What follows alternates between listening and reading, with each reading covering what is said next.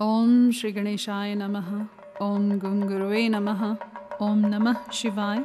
शिवजी सदा सहाय। वायवीय संहिता, पूर्व खंड, अध्याय एक। प्रयाग में ऋषियों द्वारा सम्मानित सूत जी के द्वारा कथा का आरंभ। विद्या स्थानों एवं पुराणों का परिचय तथा वायु संहिता का प्रारंभ। व्यास उवाच, नमः शिवाय सोमाय। सगणाय ससुनवे, प्रधान पुरुषेशाय, सर्गस्थित्यंत हेतवे। शक्तिर्प्रतिमा यस्य ह्यैश्वर्यं चापि सर्वगं, स्वामित्वं च विभुत्वं च स्वभावं सम्प्रचक्षते तमजं विश्वकर्माणं, शाश्वतं शिवं व्ययं, महादेवं, महात्मनां, वज्रामी शरणम शिवम। व्यास जी कहते हैं जो जगत की सृष्टि, पालन और संहार के हेतु तथा प्रकृति और पुरुष के ईश्वर हैं, उन प्रमथ गण पुत्र द्वय तथा उमा सहित भगवान शिव को नमस्कार है। जिनकी शक्ति की कहीं तुलना नहीं है, जिनका ऐश्वर्य सर्वत्र व्यापक है तथा स्वामित्व और विभुत्व जिनका स्वभाव कहा गया है, उन विश्व सृष्टा सनातन अजन्मा अविनाशी महान देव मंगलमय परमात्मा शिव की मैं शरण लेता हूँ। जो धर्म का क्षेत्र और महान तीर्थ है, जहाँ गंगा और यमुना का संगम हुआ है, तथा जो ब्रह्मलोक का मार्ग है, उस प्रयाग में शुद्ध हृदय वाले सत्यव्रत परायण महातेजस्वी एवं महाभाग मुनियों ने एक महान यज्ञ का आयोजन किया। वहाँ क्लेश रहित कर्म करने वाले उन महात्माओं के यज्ञ का समाचार सुनकर निपुण कथावाचक त्रिकाल वेता उत्तम नीति के ज्ञाता तथा क्रांतदर्शी विद्वान पौराणिक शिरोमणि सूत जी उस स्थान पर गए। सूत जी को आते देख मुनियों का मन प्रसन्नता से खिल उठा। उन्होंने उनसे सांत्वनापूर्ण, मधुर बातें कहकर उनकी यथा योग्य पूजा की। मुनियों द्वारा की हुई उस पूजा को ग्रहण करके सूत जी ने उनकी प्रेरणा से अपने लिए बताए गए उपयुक्त आसन को स्वीकार किया।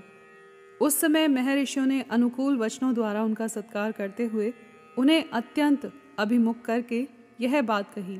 ऋषि बोले शिव भक्त शिरोमणि, महाबुद्धिमान, महाभाग रोमहर्षण जी, आप सर्वज्ञ हैं और हमारे महान सौभाग्य से यहाँ पधारे हैं। तीनों लोकों में ऐसी कोई बात नहीं है जो आपको विदित न हो। आप भाग्यवश हमें दर्शन देने के लिए स्वयं यहाँ आ गए। अतः अब हमारा कोई कल्याण किए बिना आपको यहाँ से व्यर्थ नहीं जाना चाहिए। इसलिए आप हमें शीघ्र वह पवित्र पुराण सुनाएँ, जो अत्यंत श्रवणीय, उत्तम कथा और ज्ञान से युक्त तथा वेदांत के सार सर्वस्व से संपन्न हो। वेदवादी मुनियों ने जब इस प्रकार प्रार्थना की, तब सूत जी ने मधुर न्याय युक्त एवं शुभ वचनों में उन्हें इस प्रकार उत्तर दिया। सूत जी ने कहा महर्षियों आपने मेरा सत्कार किया और मुझ पर कृपा की है। ऐसी दशा में आपसे प्रेरित होकर मैं आपके समक्ष महर्षियों द्वारा सम्मानित पुराण का भली भांति प्रवचन क्यों नहीं करूँगा? अब मैं महादेव जी, देवी पार्वती, कुमार स्कंद, गणेश जी, नंदी तथा सत्यवती कुमार साक्षात भगवान व्यास को प्रणाम करके उस परम पवित्र वेद तुल्य पुराण की कथा कहूँगा।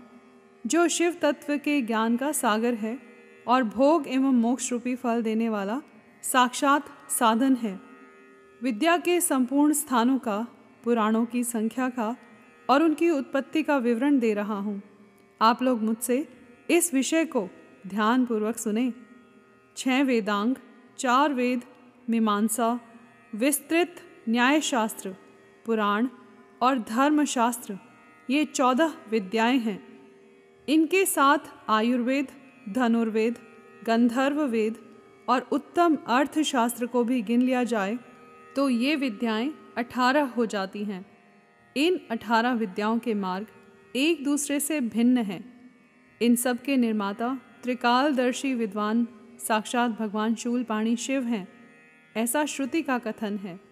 संपूर्ण जगत के स्वामी उन भगवान शिव को जब समस्त संसार की सृष्टि करने की इच्छा हुई तब उन्होंने सबसे पहले अपने सनातन पुत्र, साक्षात ब्रह्मा जी को उत्पन्न किया और अपने उन प्रथम पुत्र, विश्व योनि ब्रह्मा को परमेश्वर शिव ने जगत की सृष्टि का ज्ञान प्राप्त करने के लिए सबसे पहले ये सब विद्याएँ दी।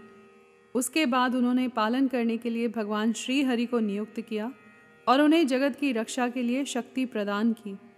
वे भगवान विष्णु, ब्रह्मा जी के भी पालक हैं। ब्रह्मा जी विद्या प्राप्त करके जब प्रजा की सृष्टि के विस्तार कार्य में लगे, तब उन्होंने संपूर्ण शास्त्रों में पहले पुराण को ही स्मरण किया और उन्हीं को वे प्रकाश में लाए। पुराणों के प्रकट होने के अनंतर उनके चार मुखों से चारों वेदों का प्रादुर्भाव हुआ। फिर उन्हीं के मुख से संपूर्ण शास्त्रों की प्रवृत्ति हुई। द्वापर में भगवान श्री हरि सत्यवती के गर्भ से उसी तरह प्रकट हुए जैसे अरणी से आग प्रकट होती है। उस समय उनका नाम श्री कृष्ण द्वैपायन हुआ।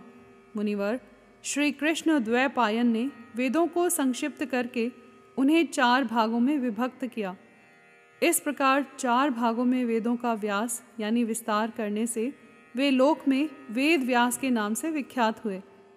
इसी तरह उन्होंने पुराणों को संक्षिप्त करके चार लाख श्लोकों में सीमित किया। आज भी देवलोक में पुराणों का विस्तार सौ कोटि श्लोकों में है, जो द्विज, छहों अंगों और उपनिषदों सहित चारों वेदों को जानता है, किंतु पुराण को नहीं जानता, वह श्रेष्ठ विद्वान नहीं हो सकता। इतिहास और पुराणों से वेद की व्याख्या करें, जिसका ज्ञान बहुत कम है, अर्थात जो पौराणिक ज्ञान से शून्य है, ऐसे पुरुष से वेद यह सोचकर डरता है कि यह मुझ पर प्रहार कर बैठेगा। सर्ग प्रतिसर्ग, वंश, मनवंतर और वंशानुचरित। ये पुराण के पाँच लक्षण हैं। छोटे और बड़े के भेद से अठारह पुराण बताए गए हैं। ब्रह्म पुराण, पद्म पुराण, विष्णु पुराण, शिव पुराण, भागवत पुराण, भविष्य पुराण, नारद पुराण, मार्कंडेय पुराण, अग्नि पुराण, ब्रह्म वैवर्त पुराण, लिंग पुराण, वाराह पुराण, स्कंद पुराण वामन पुराण, कुर्म पुराण, मत्स्य पुराण, गरुड़ पुराण और ब्रह्मांड पुराण। यह पुराणों का पवित्र क्रम है। इसमें शिव पुराण चौथा है, जो भगवान शिव से संबंध रखता है और सब मनोरथों का साधक है। इस ग्रंथ की श्लोक संख्या एक लाख है और यह बारह संहिताओं में विभक्त है। इसका निर्माण साक्षात भगवान शिव ने ही किया है तथा इसमें धर्म प्रतिष्ठित है। वेद व्यास ने इस एक लाख श्लोक वाले शिवपुराण को संक्षिप्त करके चौबीस हज़ार श्लोकों का कर दिया है। इसमें सात संहिताएँ हैं। पहली विद्येश्वर संहिता, दूसरी रुद्र संहिता, तीसरी शतरुद्र संहिता, चौथी कोटि रुद्र संहिता, पांचवी उमा संहिता, छठी कैलाश संहिता और सातवीं वायवीय संहिता है। इस प्रकार इसमें सात ही संहिताएँ हैं। विद्येश्वर संहिता में दो हज़ार, रुद्र संहिता में दस हज़ार पाँच सौ शतरुद्र संहिता में दो हज़ार एक सौ अस्सी, कोटि रुद्र संहिता में दो हज़ार दो सौ चालीस, उमा संहिता में एक हज़ार आठ सौ चालीस, कैलाश संहिता में एक हज़ार दो सौ चालीस और वायवीय संहिता में चार हज़ार श्लोक हैं। इस परम पवित्र शिव पुराण को आप लोगों ने सुन लिया। केवल चार हज़ार श्लोकों की वायवीय संहिता रह गई है, जो दो भागों से युक्त है। उसका वर्णन मैं करूँगा। जो वेदों का विद्वान न हो, उससे इस उत्तम शास्त्र का वर्णन नहीं करना चाहिए। जो पुराणों को न जानता हो और जिसकी पुराण पर श्रद्धा न हो, उससे भी इसकी कथा नहीं कहनी चाहिए। जो भगवान शिव का भक्त हो, शिवोक्त धर्म का पालन करता हो और दोष दृष्टि से रहित हो उस जांचे भूजे हुए धर्मात्मा शिष्य को ही इसका उपदेश देना चाहिए।